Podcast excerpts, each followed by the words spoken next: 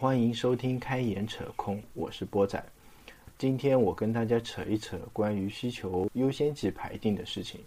这件事情的起因呢是这样子：有一天早上上班的时候，坐我对面的那个同事突然跟我说啊，他说波仔，听说你有一个节目啊，是讲产品经理的事情的。我说是啊，怎么样？呃，是不是很牛逼啊？然后他说，那我考你一个问题。那我说啊，哎，你要考我什么问题？他说：“嗯，我考考你看，需求优先级这个东西你是怎么定义的啊？”一开始我听到这个问题的时候呢，我是拒绝的。为什么呢？因为脱离实际情况下谈需求优先级啊，这就属于空对空，说了也等于白说，没什么意义的。然后呢，他说：“那呃，这样吧，我们拿我们这次版本一点三版本来就做例子。”啊，然后你告诉我你的需求优先级是怎么排的？我说，哎，你怎么突然对这个这么感兴趣啊？我说你要转职做产品经理啊？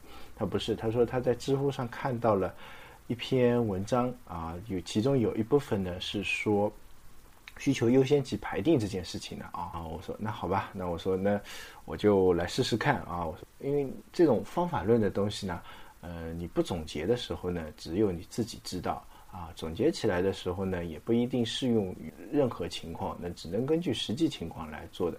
所以呢，他把我们一点三版本需求呢做了一个整理，而且自己加了一些其他的需求，就给了我一张纸啊。他说：“那现在我们有这么多个，大概十个需求吧，嗯，你给他排个优先级，然后说说为什么？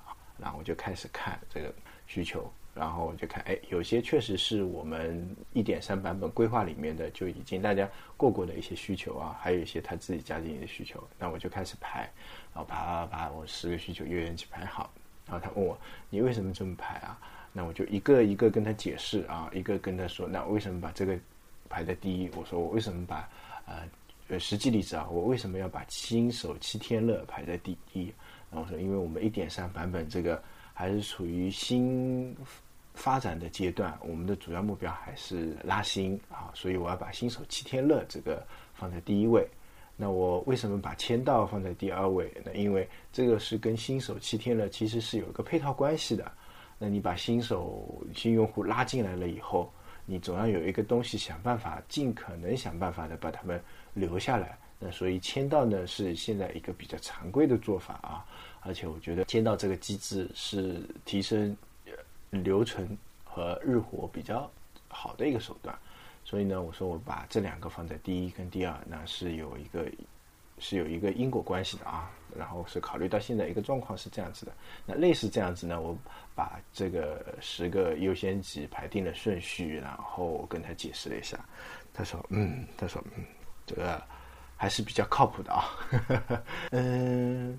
我说，那你不是说要考考我吗？我说，那我也想知道答案。我这样的排法到底跟人家大牛排起来是是不是一样的啊？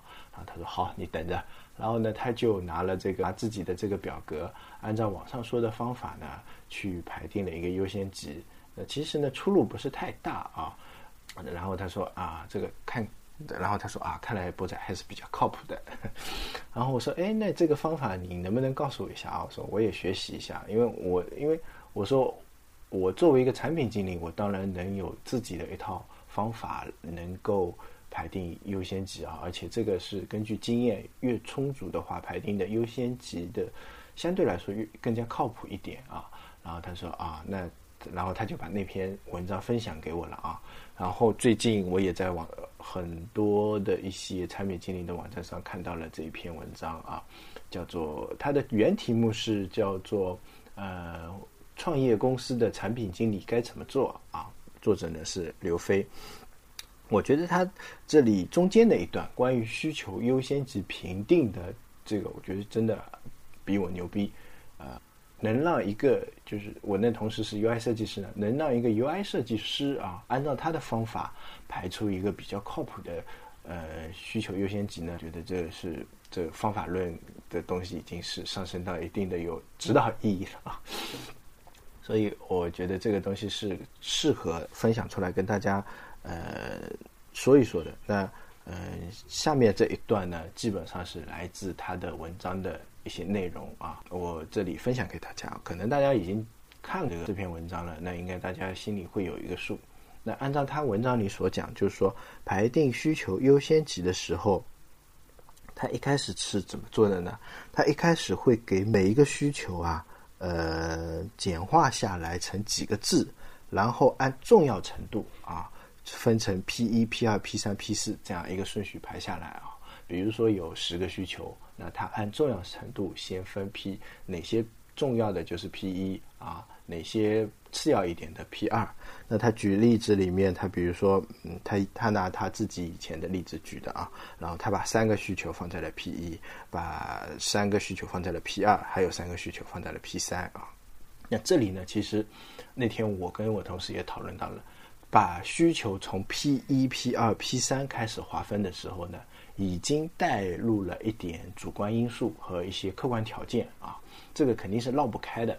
就不同的产品经理跟不同的产品和不同的项目周期里面，就按他这十个顺序来说的 P 一、P 二、P 三顺序也可能会是出现不一样的。所以在这一块的时候，呃，也不是太客观，只能说是呃。这个方法大家可以借鉴啊，但是这个已经有主观因素的一个带入了。然后他把这个 P 一、P 二、P 三分好了以后呢，然后他再跟呃开发的兄弟去聊一下啊，就是说这个这个功能的一个实现难度啊，他按照第一、第二、第三啊开始排。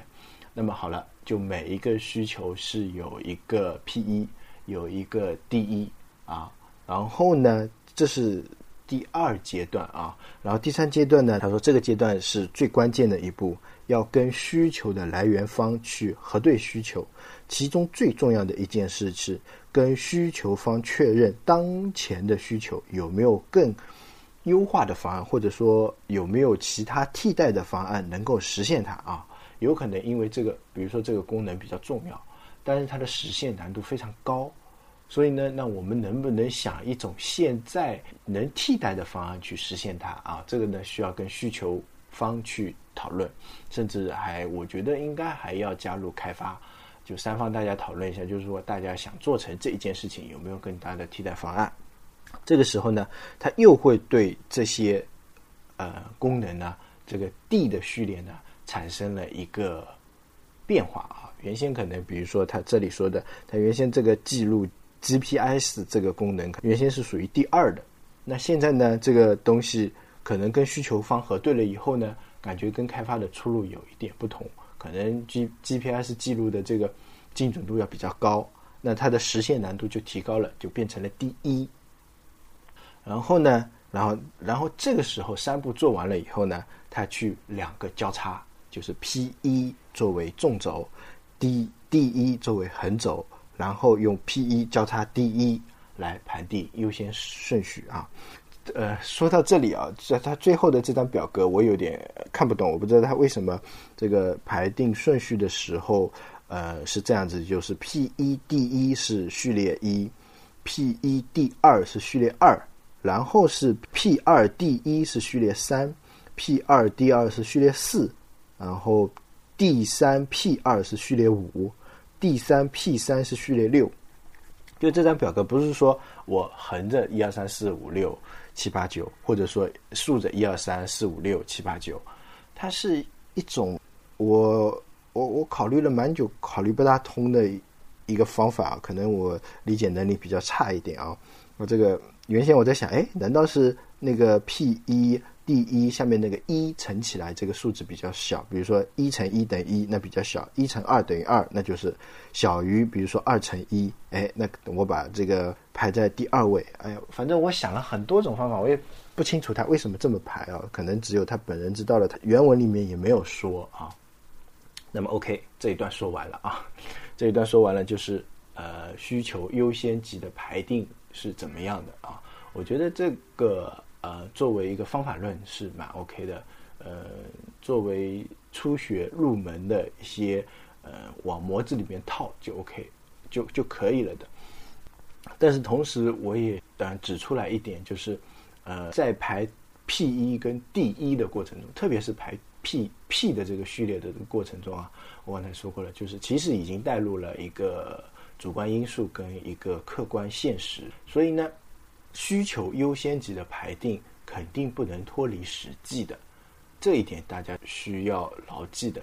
就你排定需求优先级的时候，不能脱离你的产品的现阶段啊是处于一个什么阶段，以及你现有的资源。其实就第一就是受挫于现有现有资源的情况下。呃，我们家乡有一句老话叫“看菜吃饭”啊，就是说意思呢，就是说你有多少资源，你就多做做多少事情啊。其实不管是在创业公司也好，或者说在别的公司也好，你有多少资源，你就做多少事情。当然，资源你是要去争取，理论上是有多少资源你就做多少事情，这是执行产品经理的他自己的一个本分啊，不要过多的去妄想一些很好的东西啊。再说一下，以前我们公司自己是怎么排定需求优先级的啊？我们排的可能更详细一些，因为我们在需求池里面的时候呢，会呃会记录需求的来源方、需求的呃需求的那个简介啊，需求要达到一个什么样的一个样子，然后呢还会记录两个比较关键性的指标，一个就是需求的商业价值啊，还有一个就是需求的紧急程度。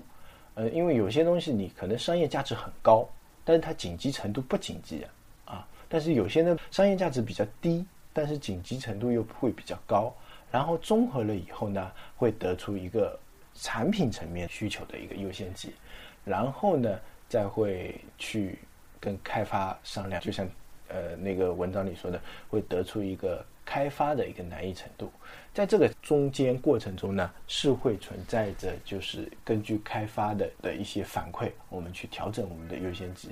但是有些东西啊，就是这个阶段应该要做的，就必须要去做。就比如说，它这个商业价值也比较高，需求紧急程度也比较高，但是它的开发工作可能也是比较大的。大家都是五，如果以五为主最高的话啊，那需商业价值是五。啊，紧急程度是五，开发难度也是五，那这个东西到底做还是不做，还是要根据实际情况来的。就有时候宁可另外的东西都扔掉，也一定要把这个东西做好，因为这是你的杀手锏，你杀手级的应用。你如果这个东西不做好，那你其他都是白搭。所以呢，就是实际过程中呢，还是要多方考虑的。其实排定需求优先级的这个东西，真的是比较吃经验的一个东西。以前我也不会排，就乱排，就觉得啊，人家跟你说的紧急一点，或者说人家那个 KPI 吃紧一点，就会把这个优先级调高。然后或者说以人家跟你关系好一点，你就适当的把这个需求优先级调一调啊。当然这些都不是一些很好的做法。所以呢，按照他那个表格啊来做，我觉得这个是蛮 OK 的。下次不管谁来跟你说这个需求优先级为什么这么排，你是有据可依的。你就比如说一开始大家都按这套方法来做了，那下次排定需求优先级，说哎，你为什么不把我这个排在第一个，把把那个排在第呃，不把我这个排在第一个，而是把我排在第三个？那你就把这张表格甩给他啊，你说那大家。同意的这个分法，那现在按那按照这张表格来，那是你是被排在第三个，那对方呃也不会太胡搅蛮缠啊，那就是做的有理可据，所以这个我分享出来，呃，推荐大家学。那当然了，这个也有一个可能是一个前提条件，因为像题主他就是像这篇作。这篇文章的作者他自己说的一样，他限定条件是在创业公司啊，所以这种情况更适合创业公司一点，因为创业公司的方向经常会在变，创业公司的需求也是经常多变的，所以呢需要有这样一套东西。如果是在一个成熟稳定的大公司，打个不恰当的比方，比如说阿里啊，或者说网易这种，那他们可能有自己的一套，有时候可能需求你按这个表去弄的话。就弄死你了，对吧？所以呢，还是那句老话，根据实际情况，根据产品的状况，根据资源状状况来排定这个需求的优先级啊。今天就这么瞎扯扯到这里了啊！啊，谢谢大家的收听。如果觉得可以的话呢，顺便点个赞、收个藏之类的。呃，我们的微信公众号是呃“开眼扯空全拼杠 PM”，如果有需要的话呢，可以加一下。谢谢大家。